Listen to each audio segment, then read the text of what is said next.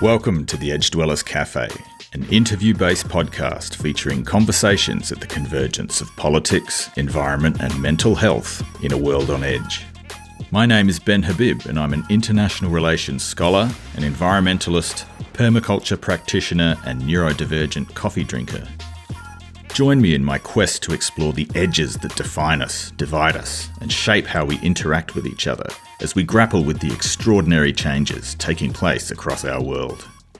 Order a hot beverage and get comfortable. This is the Edge Dwellers Cafe.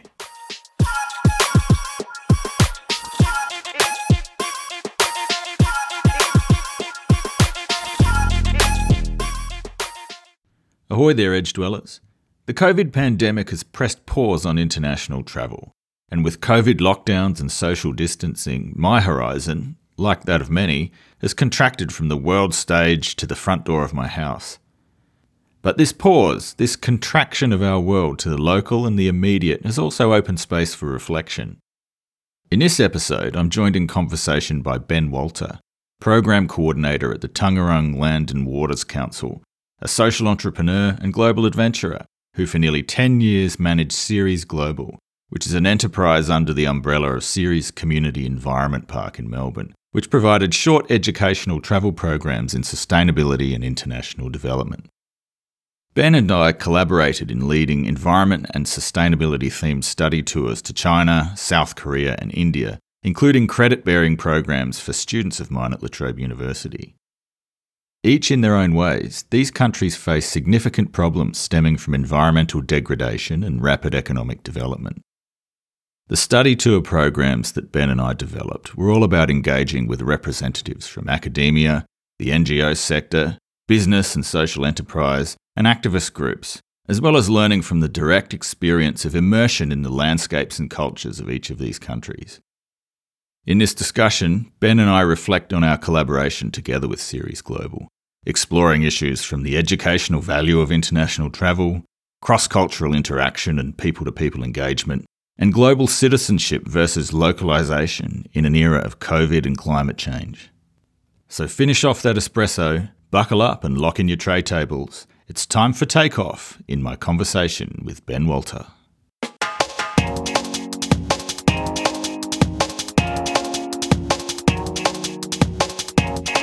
The Edge Dwellers Cafe. Ben Walter, welcome to the Edge Dwellers Cafe. Thanks, Ben. Good to see you. How's things? Yeah, good, mate. Lockdown notwithstanding, going okay at the moment. The shutdown of international travel over the last year and a half has given us pause to think about our old overseas adventures. So, you and I have quite a history of of overseas travel and taking tour groups of people to places in Asia on really interesting trips. So yeah, COVID's given us, you know, it's prevented overseas travel and it gives us a chance now to pause and reflect on where we've been on this journey of international engagement. So I'm really pumped about this talk. Awesome. Yeah, great, um, great intro. I think we could have a, a massive rave about all the things that we've been involved in. It's been um, we've had some epic trips and epic years, and how phenomenal has the last 18 months been?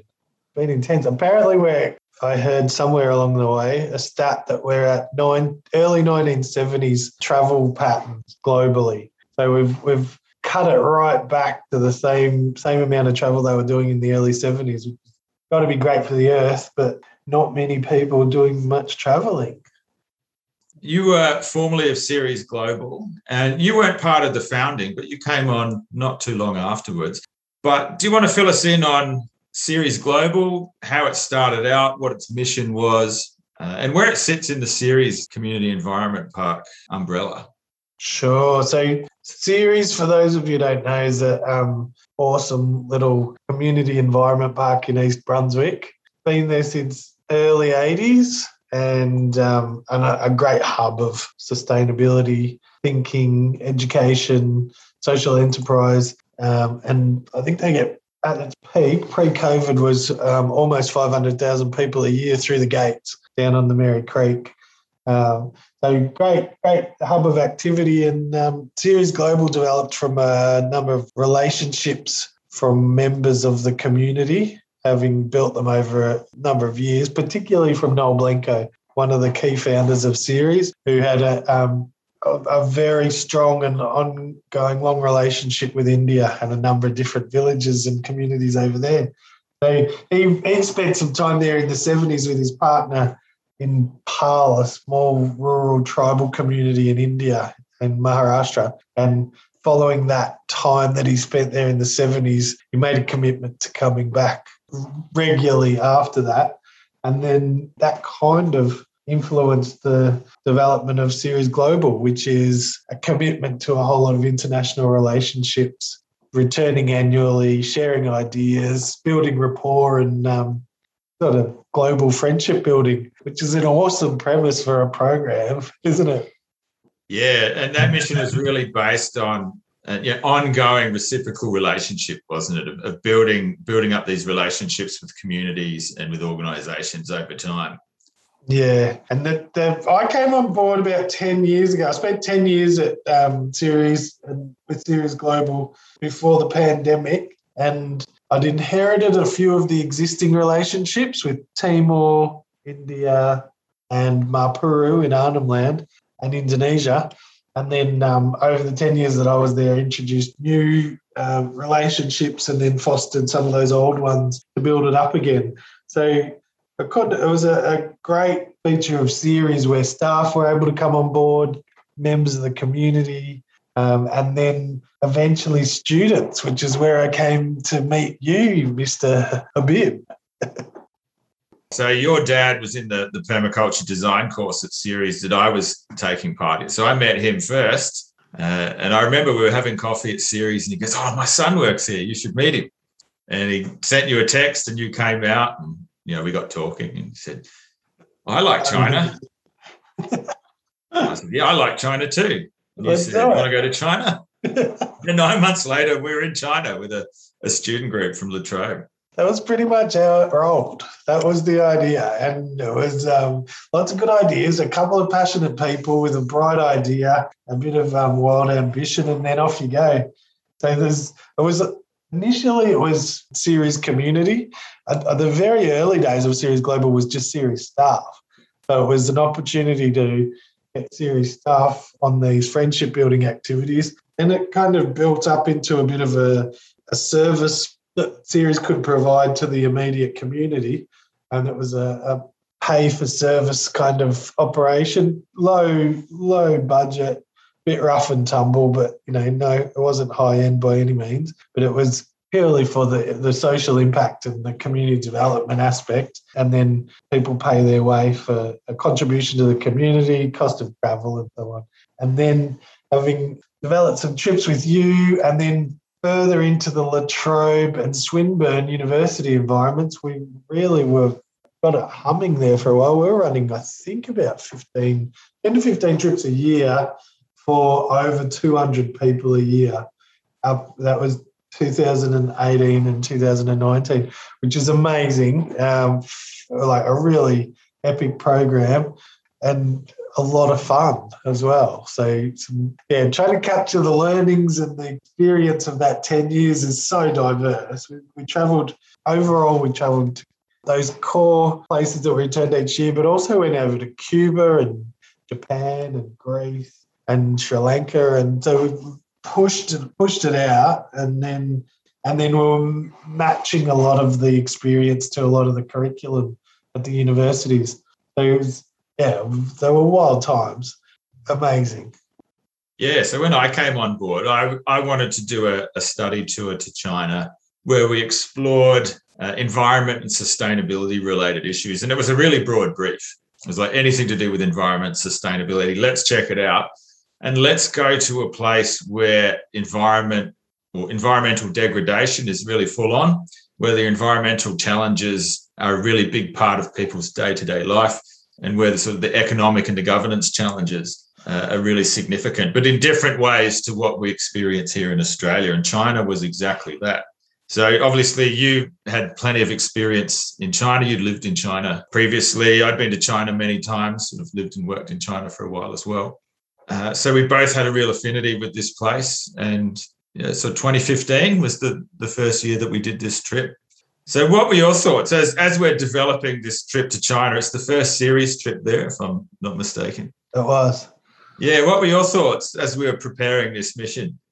Uh, it was China's a funny one. I think I think um, because it's such a there's very limited English speakers in China, and it's um it's quite a contrast to our own community, obviously. But it's um, but having been there a few times, I was confident and comfortable, and with my pretty rough Mandarin, knew that I was able to get us around. So I was I was familiar and confident enough to make it a pretty wild trip and it was um, it was just about making the right connections to be able to explore those issues and have some really solid content in the journey as well as an amazing adventure. So the, traveling itself is incredible. I mean, we've all those of us who've, tra- who've had the luxury of being able to travel internationally know that when you're out there and you've got your wings out, your eyes and ears and your heart open, you're um, it's quite an amazing space to be in. And to then have it facilitated with a group from the university and from Ceres with some experts giving some um, key learnings and advice throughout and exploring some pretty big global issues. The whole thing together is an amazing experience. And when it's done well, you have um, some pretty wild impact on the participants, particularly. So the, the trips can vary whether they're having an impact on the communities that we visit or the or the participants themselves. And all of it is under the umbrella of the sustainability and climate change discussion, knowing full well that we're ripping a fairly large carbon footprint in the process. So, in terms of justifying the carbon footprint, having been through it, I'm sort of no issues there. I know that the, the impact of the journey on the students as well as on the community far outweighs the carbon burnt. But in terms of taking the opportunity and it having its greatest impact on the earth and for communities and individuals, you got you got to do it right. You can't. It's it is not. It's not a Kentucky tour. so getting to China and being able to create the contacts and the and getting the content right to make it that impact and that amazing journey was always going to be challenging. But I reckon we did it. I think there were a few that would there were a few lost in translation moments, and there were a few exactly what are we doing here moments. But there were also some really amazing communities that we met, some people, individuals, um, organisations, and government. So yeah, I think it was good. What, what were your reflections on the 2015 trip and the subsequent two or three China trips that we did? I thought the first one was the first one was the best one because it was the first one. And we had a really great group of students, uh, many of whom I still remain friends with and are in contact with now as they've gone into their professional lives. Uh, so it was a great group. Uh, it was my first time being able to facilitate or you know be part of leading a tour like that. So it was personally personally really challenging for me to, to bite off this new challenge. That community outside of Shanghai that we visited, you know, that group of sort of middle class families from Shanghai who decided to group invest in in that hillside property. What was it? An old farm that had gone into disuse because it was on marginal land. So they wanted a place where they could grow their own organic food and have a place for their kids to play outside of the concrete jungle of Shanghai uh, and have access to fresh food that hadn't been contaminated. Uh, that was that was really inspiring. So why don't more people do that here in Australia? That trip that we did to Hangzhou was amazing. That was um, one of the highlights of the Ceres Global trip, the 10 years that I can remember, it was awesome. We had this incredible community committed to permaculture, and they were quite aware that they were doing something really radical for China.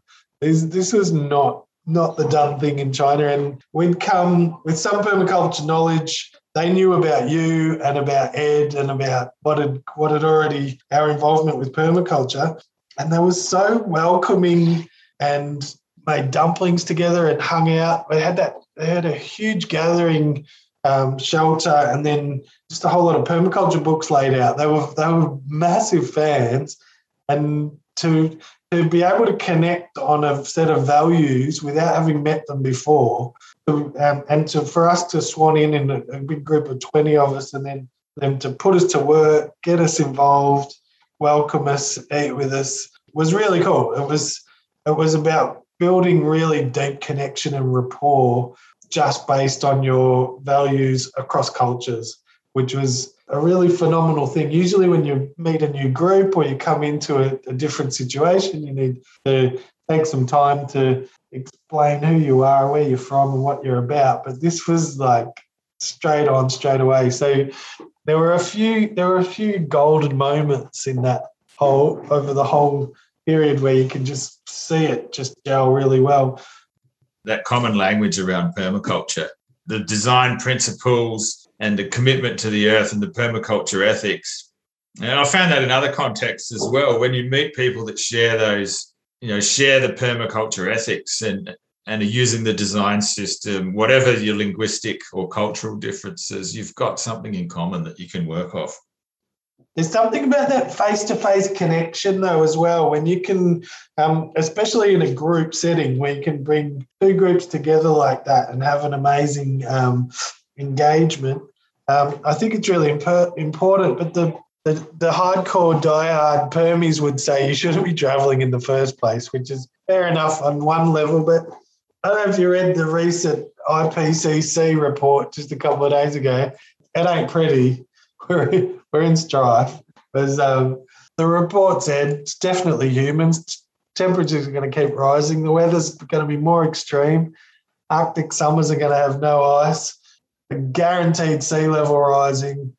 We're running out of time. All the all the messages we've already heard, but basically we're fucked. We need a massive change and I understand that the Permi ways, and I know that it's it's great to localize, downsize, but if we all end up in Castlemaine or bloody Mullumbimby with a with a clear conscience, we didn't share the knowledge and we didn't get out there. And I know I understand that eco villages are, are forming, but we need to connect uh, I don't know if the option to just downsize and localize and keep it small is a real option. We've got to use the knowledge that those eco villages and permies and vegans and earth builders and the, the, the, the sustainable communities have got to influence the greater good. And the challenge is huge. There's still so many people throwing McDonald's packets out the window as they burn off. You know, it's like I don't know, long long way to go. But that when you do come face to face with like-minded communities and you connect and you exchange ideas and you share the knowledge and the um, it's powerful. And I think some of the other trips we did with Ceres Global, we had you'd always have an expert or two on, particularly on the public trips, but whether it's a earth builder, sustainable architect, the, the Zamnia project in India had Paul Adams, who's a sustainable builder, had um, John Wallace from Swinburne, from the tradies team and the Ceres site team, traveling to share sustainable building knowledge. They used research and experience and um, technology from the Earth Institute in Auroville and then called in Shavir from Put Your Hands Together in Mumbai. So you build this epic team. Oh, there was also um, Danny Wolf from Agari Farm was out there. So you have this awesome team of highly skilled and amazing people coming to share their knowledge on a on a really hands-on example and get something done. There's a, a great impact in doing that in rural India where they're going to pick up the technology and replicate it rather than doing it on your own home in Castlemaine, which is also important. But if we're going to tackle this, we've got to do it well. You also get, um, we had Django from the aquaponics team at Ceres in Timor, connecting with WorldFish and Egor Lemos on aquaponics and fisheries. Lincoln Kern from Practical Ecology came to uh, Chile with us, and he's talking practical ecology with private landowners and then the local government in Gorbia in Chile, which was awesome. And John Butcher who's the guru of the Yarra Valley watersheds and an amazing guy telling his story on the on the local road trip. So you get these experts and you get their knowledge and you put them, you get them on the move out there in the world. Great impact on the group themselves, but also being able to apply some of their skills and some of their knowledge in the international setting. But then, so there, there were those public trips, but then there was the university and the, the student trips, which were awesome. And the, the lecturers kind of became the experts. So they had, we had Alex Davis and Ruth Gamble talking melting Himalayas and Indian rivers while on a boat on the Ganges in Varanasi or something. So they're they're they're out, they're in their element. They're using their knowledge, they're imparting their um, experience and their passion onto their students, which is, you know, you're gonna you're gonna get so much more out of that than you are in a lecture theatre. And then when you match them up in the field or in, in country with other academics and experts, great things happen. Keir Strickland came with his archaeologists to Myanmar. We're in Bagan when Bagan was heritage listed on the World Heritage Listing. What an amazing experience for archaeology students to be there. A huge experience and opportunity, and having those experts with their students in in the world at the time we had you obviously reading the landscape and leading our environment sustainability students on through China and Korea and sharing your knowledge uh, you remember standing in that rehabilitated river in Seoul and talking about sort of the, you know, what it used to be like and just looking at well, the Han River going through the middle of Seoul. Yeah. Yeah. And it was just an amazing, it was it was like a, a Ceres kind of rehabilitation. Um, and it's just going right through the middle of a city. So yeah. It's been an old horse racing track. Yeah, right. And before that, it was a hunting ground for the old E dynasty royal family. Mm. So, so to have an international travel journey led by you who've got the knowledge, locals with the connections and the story, and then students learning from it, as well as the communities who are visiting. You can do great things. So we had quite a few La Trobe education students from Bendigo, and they were big groups. They were 25 to 30 students, um, a couple of them. And they were, were into the Mumbai slums, teaching children of sex workers in the red light district. A huge experience to be there in the first place, let alone to be engaging with them as teachers, and then heading out to PAL and remote tribal class environments where they're teaching again. So the experience that they're getting from that was absolutely amazing. That was Annie Townsend. And then there was the IT for Social Impact. I think they did nine trips to PAL, IT students are so risk averse. Uh, and then suddenly they're wiring up a remote rural Indian village and introducing these technologies, drones to do aerial mapping of deforestation or library box to have intranets. It's not you're not going to get that in Hawthorn at Swinburne, and you're not going to get that education experience in Bendigo. So they were really amazing journeys, I reckon. So, like reflecting on permaculture thinking, one of the principles is value the edge. Edges as productive spaces where you've got two different systems coming together and there's lots of interface and, and exchange. And uh, so it's a much more productive space than just in a system alone. And so that's what you get when you have cultures coming into contact. This interpretation of edge is one of the key themes of this podcast that I'm really interested in.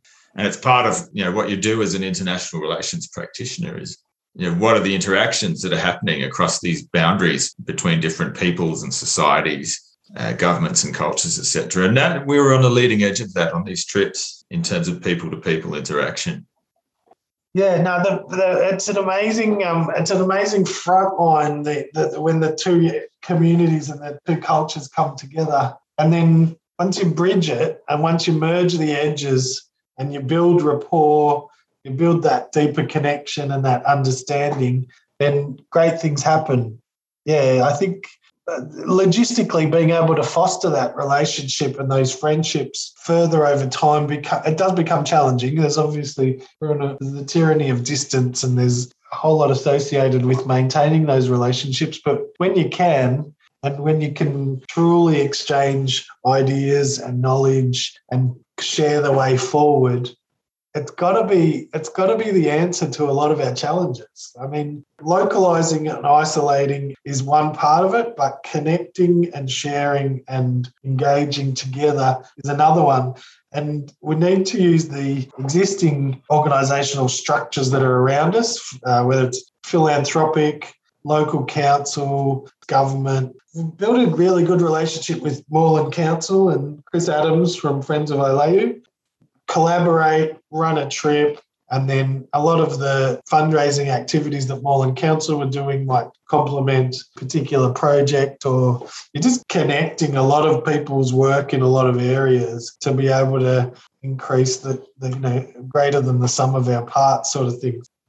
Now having had COVID and a complete stop to travel, We've been able to connect online, but you can really see the value in face to face personal contact we, we can have webinars and meetings and connect over Zoom and Skype and Teams and whatever, but there's something missing and there is a whole depth to spending a week with a, with a village and really really going there with what where we're all up to so I think it does need to come back. We could probably be more strategic and a bit cleverer about how we engage and where we engage to, to seek that impact, calling in other groups, collaborating and co-designing particular projects. But I think, yeah, this 18 months so far has been great for reflection. It pressed pause. In a, in a way, it was an amazing program that was reaching and reaching and reaching and didn't have a limit. And COVID was the limit. COVID stopped everything. It gave we had commitments to relationships in 10 countries, you know.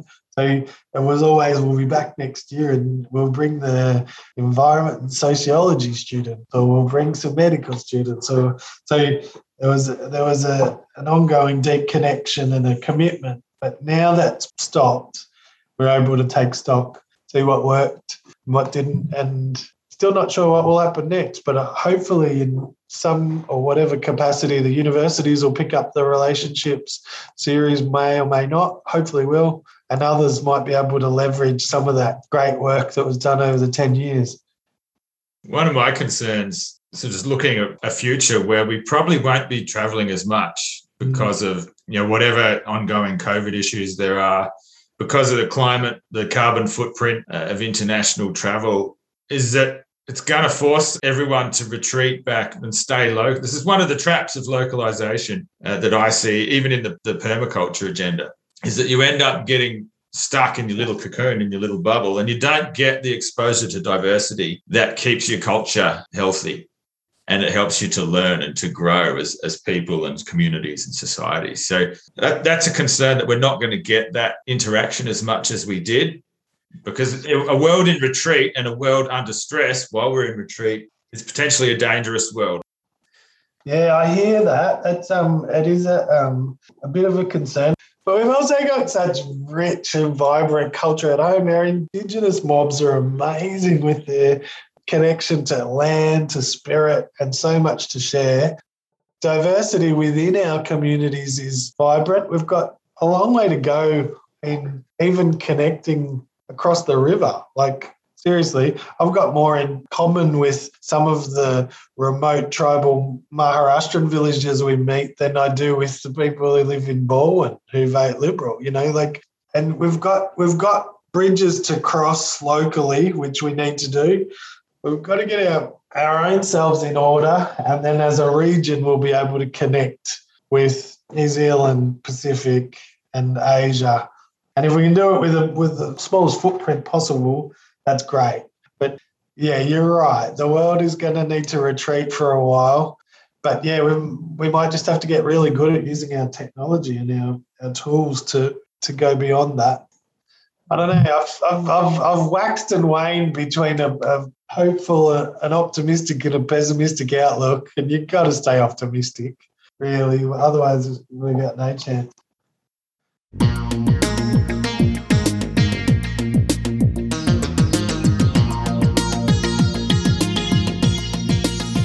Edge Dwellers Cafe. All right, I want to throw a few different ways of conceptualizing the overseas study to us, particularly for uni students. and how you'd frame these trips in a way to interpret what students are getting out of them.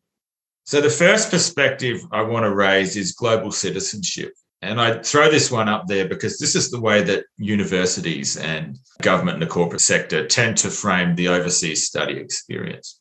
So, what does it mean to be a global citizen? Uh, from someone who's been doing this work and doing this engagement and worked with lots of university groups? You just get a sense of responsibility. You have a you have an understanding and an insight and a, a network of friendships and experiences that change your change your perspective on what it is to be a human and what's going on out there in the world. We were talking offline earlier about Bec Strating's um, webinar last night with Malcolm Turnbull and Kevin Rudd, which was a bloody hoot. It was good to see the two of them banging on about global politics. But there's another webinar, not nearly as good as this one, obviously, but it's um, the China If You're Listening with Adam Bevan. And he talks about Kevin Rudd's early experiences living in China during the Tiananmen Square massacre. And Kevin Rudd comes on and talks about it as well. But it was when you're out there in the world, you have an amazing lived or traveling experience. It affects you, and you have a, it'll play out in your later life as you form your global citizenship. So you, we are Ben Habib and Ben Walter and Bundoora and Reservoir, little nobodies in the scheme of things. But when we've seen the world and you've have a understanding of what's out there, it changes your perspective and it changes your behavior and you, you, you live your life differently as a, a global citizen than you would if you'd never left. Yeah, I've found when I've been overseas, and particularly when I've been overseas for an extended period, uh, like when I've lived know, studying for a semester in South Korea back in 2002, or when I was teaching English in China uh, in 04. And it, it gives you a window or it gives you a mirror back onto life back home and back onto Australian society. And you get to look at home from a new perspective or a different perspective that highlights things that you wouldn't see if you'd never left because you're all of a sudden you're sitting outside looking in. Absolutely. You do it in your 20s too, in your formative years when you're wide eyed and going for it. You got to watch it though, because you can go too far. I spent, I did six months studying in Beijing in 2001, which was fantastic. Then a couple of uh, seasons in Goa in India in 2004 and 2006. Tourist, you know, you're on the you're on the party circuit, having a great time. But then, and then 2008, a full year in Yunnan in China, and they were huge, huge periods in my life. Absolutely loved it. But people I'd met at the time and other people I'd just come across are still out there and they're still going. I still know a guy who's currently today riding his Enfield motorbike through the Ladakhi mountains into the Himalayas, you know.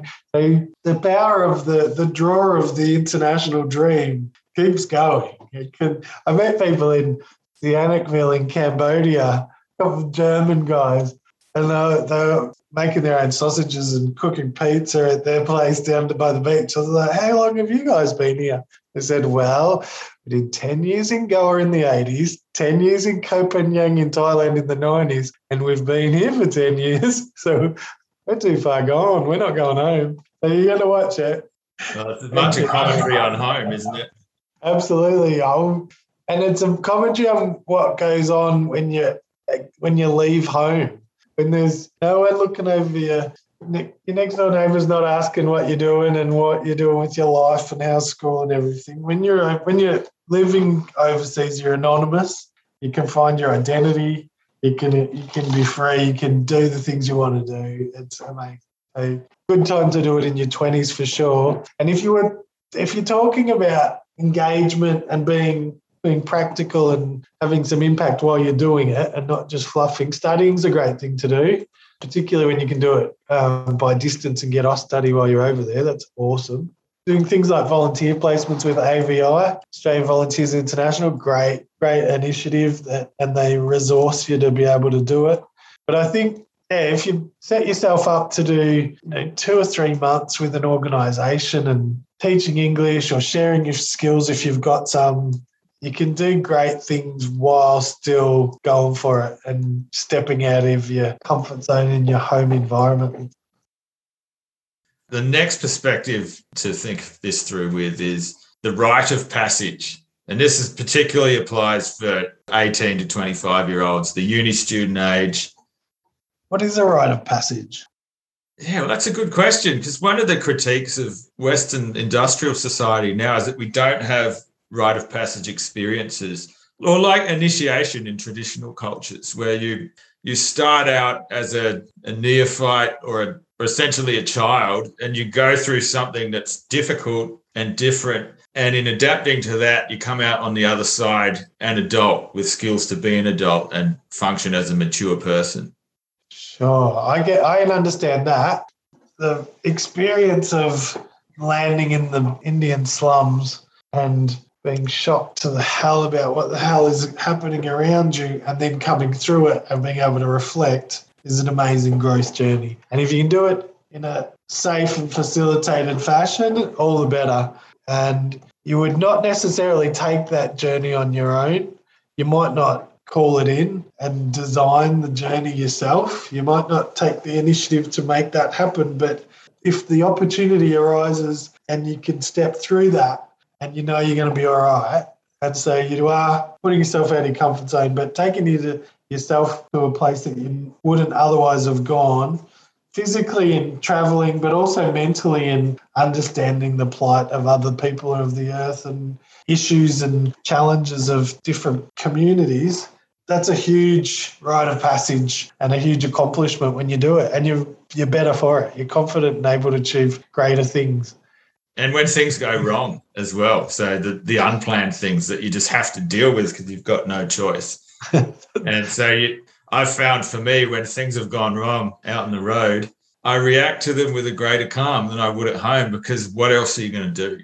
Absolutely. Uh, you know, there, there, was that time when, when we were in China and I, you had to accompany me to a, a hospital in Chongqing, which was a very unpleasant experience. And we had no fucking idea what was going on you know, getting through that, that was a really difficult uh, and troubling experience for me, but it gave me really real insight into, you know, what's good about the health system in Australia and how I reacted under pressure uh, in the moment when that stuff was going down. In some moments, well, in other moments, you know, that pushed me right to the edge. Absolutely. And what was difficult and challenging for you was equally challenging for me, but um, also amazing that we got through that classic. With my, I know, but what a what with my shocking in Chinese, and then we did it, and then it it was totally cool. It was totally fine that you could ditch the group. We were all good. Everyone was all right, and you know if you can get through that, you can get through anything really. There's been some wild personal growth experiences. I've surprised myself so many times. Another perspective, the pilgrimage particularly for places that you keep going back to or have kept going back to.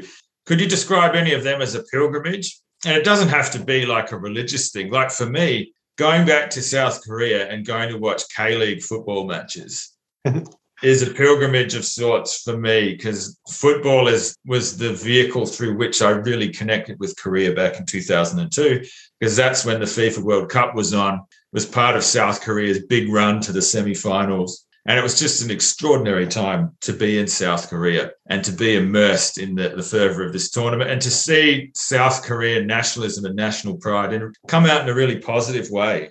Uh, so every time I go back to Korea now and go watch a K League football game, I'm reconnecting with that amazing experience from the first time that I went to Korea. Have you got anything like that?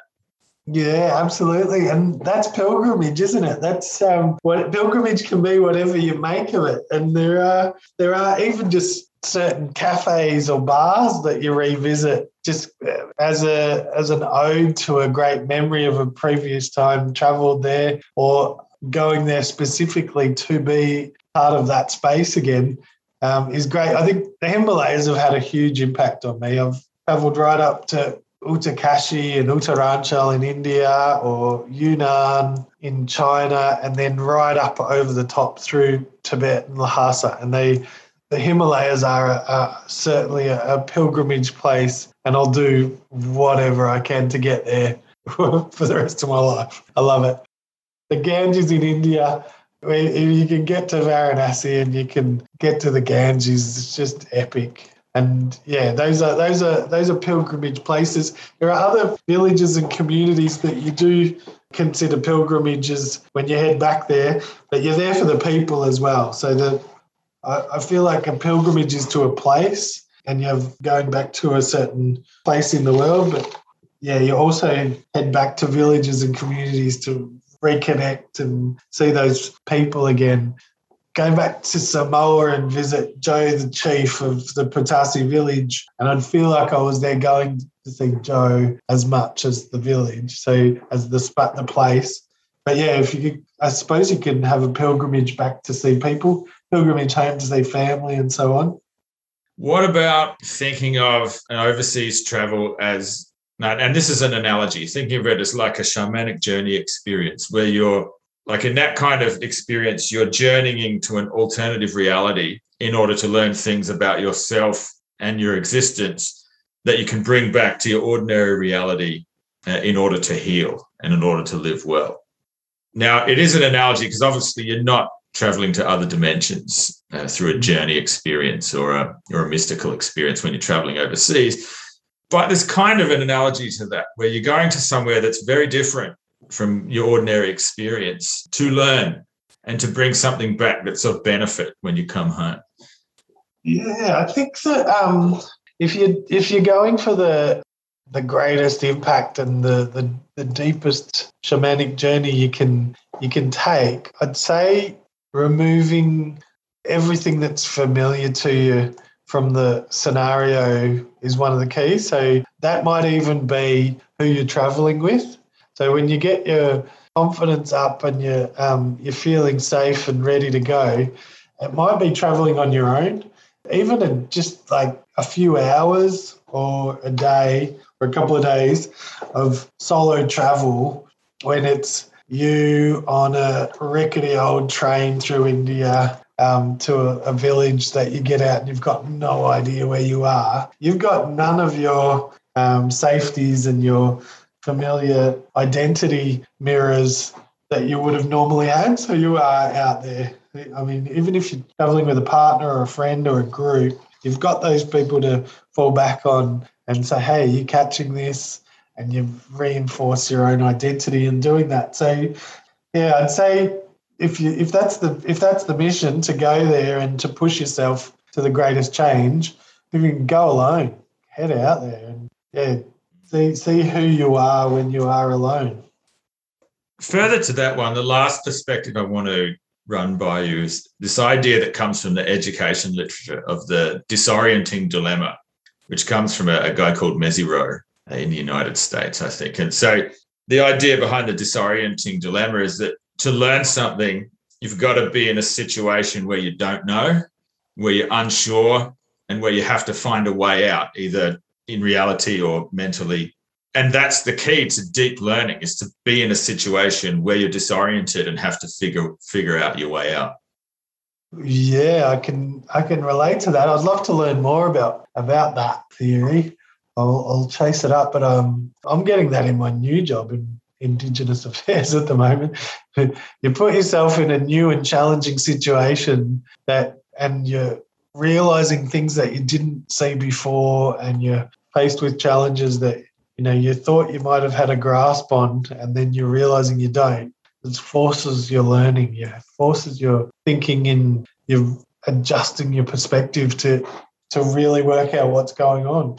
And I think you do you definitely do that when you're traveling you're constantly pushing yourself and adjusting your perspective. And yeah, I'm interested. I'll chase that down. I want to find out more about that.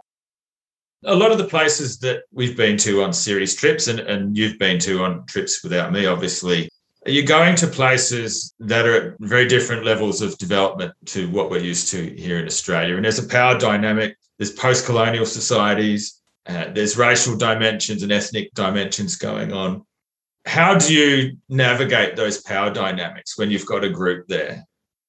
Uh, interesting question. I think um, I think to a degree. I mean, I'm a middle class white male from Australia traveling the world with usually a large amount of money in my pocket, paying our way and influencing local communities You know, so there's there's a whole lot of power dynamic, and most of the people we visit won't ever have the chance to travel internationally.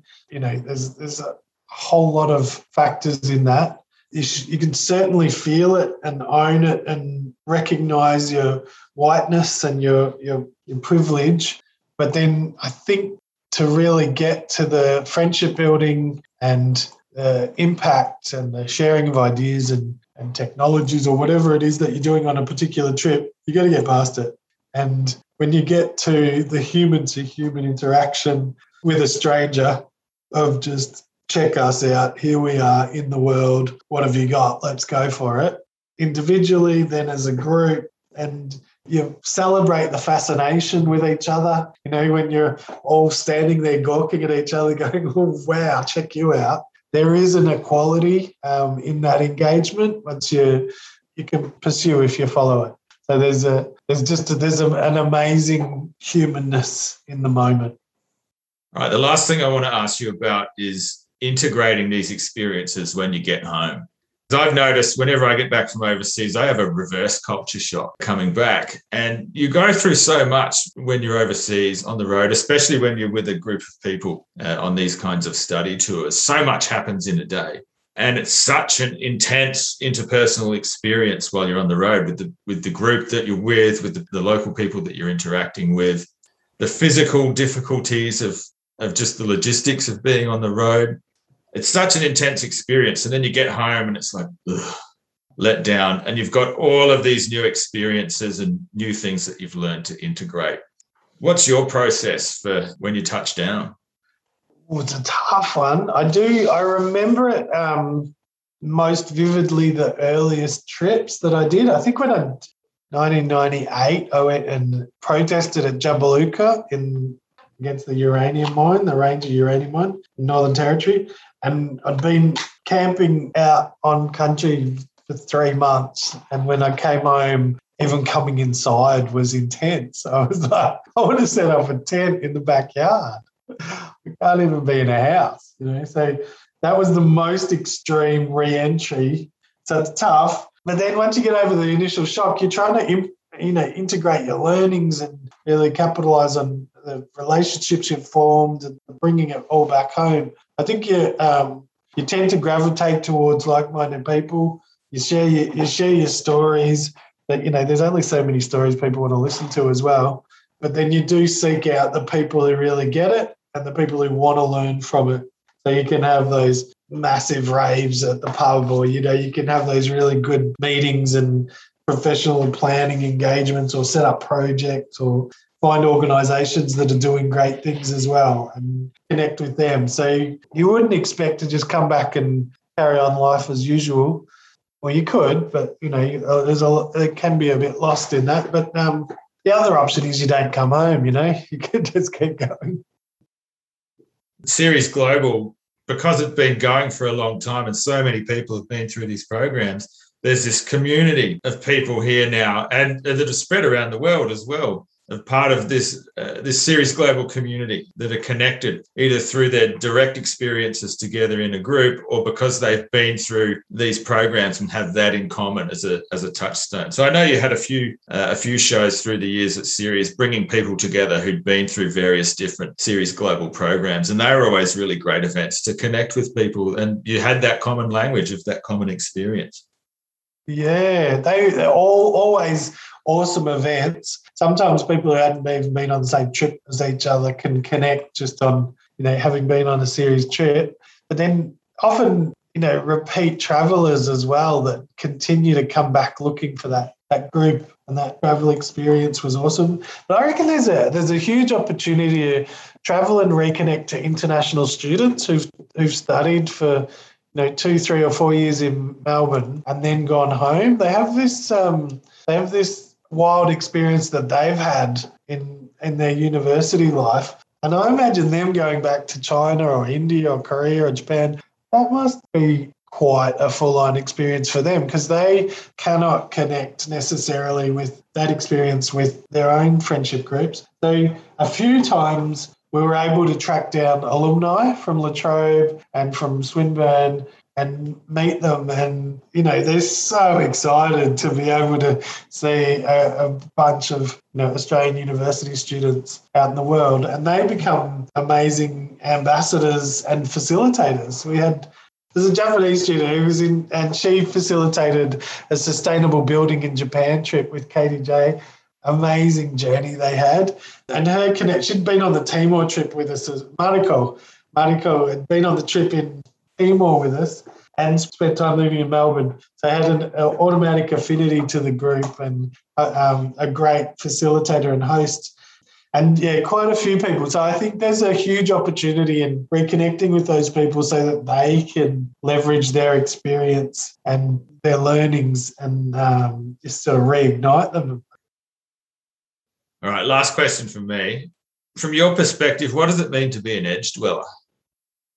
Oh, what a question. It's um actually I was talking about this to my brother today. We were reflecting on when I was grade three and four and I was always the last one on the shelter shed to get picked for footy and cricket. it's the edge dweller. But you're not quite in the team. You're not an automatic fucking full forward, are you? So there's edge dwelling in primary school. There's edge dwelling because you're doing things a bit differently traveling and almost not coming back is probably edge dwelling, but doing things that others aren't doing, I suppose, pushing it out there and just going for it. Thinking differently, being differently, dragging along people with you that wouldn't have otherwise done it differently. That's part of edge dwelling, I reckon. Yeah. And as an edge dweller, how are you interpreting this this historic moment that collectively we're in right now? Like 2021, the world's being pulled in all kinds of wild directions. What's your big meta perspective on this moment? I'm loving it. I really love it. I love that we're not obliged to be social. I love it that I can stay home all day and I can be. I've got tracky dats that I've worn holes in in the last 18 months. I've got three pairs on rotation. They're great. I'm, I'm finding it deeply restful, nurturing, landing, grounding. I've watched seasons in the garden and I haven't traveled for 18 months. So for me, it's been a really welcome change and new way of being. I mean, I'm still lucky enough to have a job, so I'm working from home. I'm still inspired and challenged and productive. But yeah, I'm I'm loving the downtime. I'm loving the um, the rest. It, it wears thin as well. I'm sure it, it does you does your head in at times. But I'm loving that it's unusual and it's reflecting all of our other challenges. That video that I shared with you the other day of you and I in the early lockdown, I rewatched that. It was from March last year. It's pretty classic. As soon as lockdown hit, I was like, right, that's it, Josephine.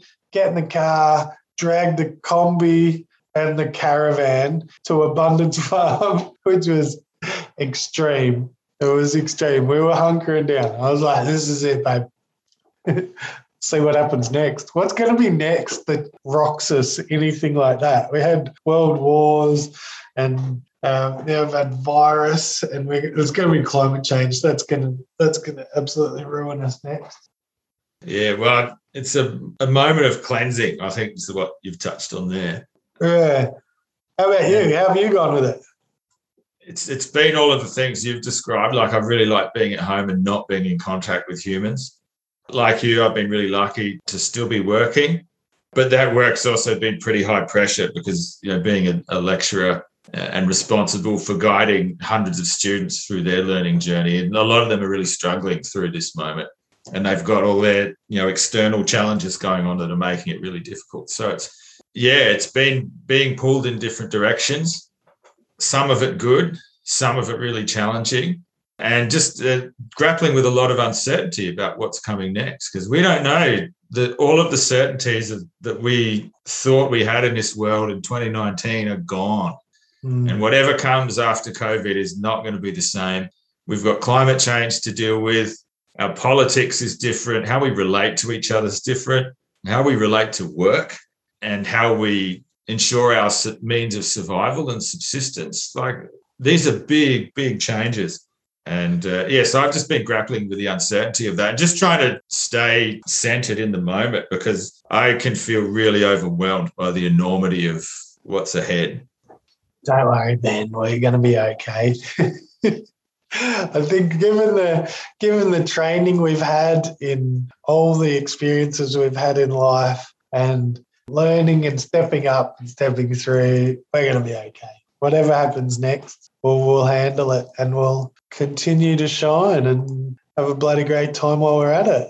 Well, that's the rite of passage, isn't it? It's like we're all going through this big societal rite of passage that we all have to grow up as a as a culture and come out the other side as something different. As a planet, we can do it. Ben Walter, thanks for joining us on the Edge Dwellers Cafe. No worries, Habib. Love your work.